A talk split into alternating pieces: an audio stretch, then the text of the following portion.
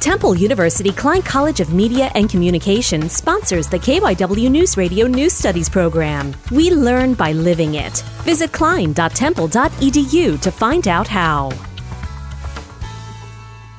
Soccer player David Schull, a junior from Blackwood, New Jersey, has been fighting Crohn's disease as a midfielder for the Paul the sixth Eagles soccer team. David was diagnosed in twenty seventeen. A big part was dealing with things that would trigger my Crohn's, especially on the soccer field. Difficult for a kid, a teenager especially, to try and adapt. His parents have always supported his passion for soccer. Never seen a young man fight so hard and do some of the things that he's done on the field. He always focuses on his health so that he can be the best that he can be. He recently played the entire match against Bishop Eustace in the semifinals. C J. Bolinski, Paul the sixth High School.